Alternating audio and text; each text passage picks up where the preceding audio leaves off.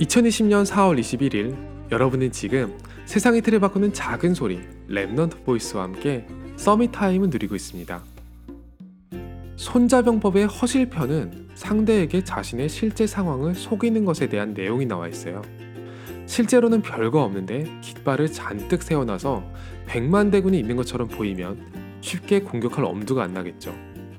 반대로 만반의 준비를 다 해놓고 겉은 허접하게 해놓으면 만만한 줄 알고 반드시 온다는 거예요.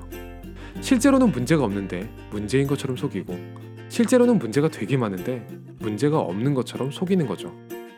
영적인 것을 체험하는 여러분에게 무척 친숙한 전략 아닌가요? 이 전략의 포인트는 겉과 속이 다르다는 거죠. 선진국에서 복음을 전하는 게 까다로운 이유는 복음이 없이도 잘 살 것만 같기 때문이에요. 영적으로는 대단히 심각한 상황인데 겉으로 증상이 나타나지를 않으니까 잘 사는구나 하고 넘어가는 거죠. 그런데 젊은이들이 코로나 바이러스에 걸리면 왜 위험할까요? 겉으로 걸린지도 모르고 지나가니까 무서운 거예요. 차라리 복음이 있어도 영적 문제가 많다고 울부짖는 게 복음이 없어도 문제없이 잘 산다고 하는 것보다 나을 수 있을 것 같아요. 아, 괜찮구나 하고 들어가는 곳에 사탄은 진을 쳐놓고 기다리고 있기 때문이죠. 고난과 고통으로 우리를 괴롭히는 건 사탄의 초보적인 전략에 불과한 것 같아요. 가장 무서운 전략은 적당히라는 개념 아닐까요?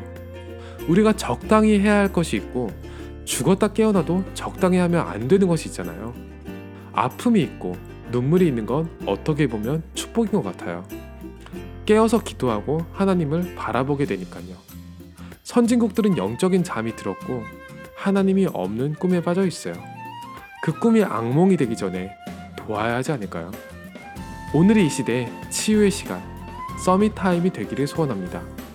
여러분은 지금 세상의 틀을 바꾸는 작은 소리 Remnant Voice와 함께하고 있습니다.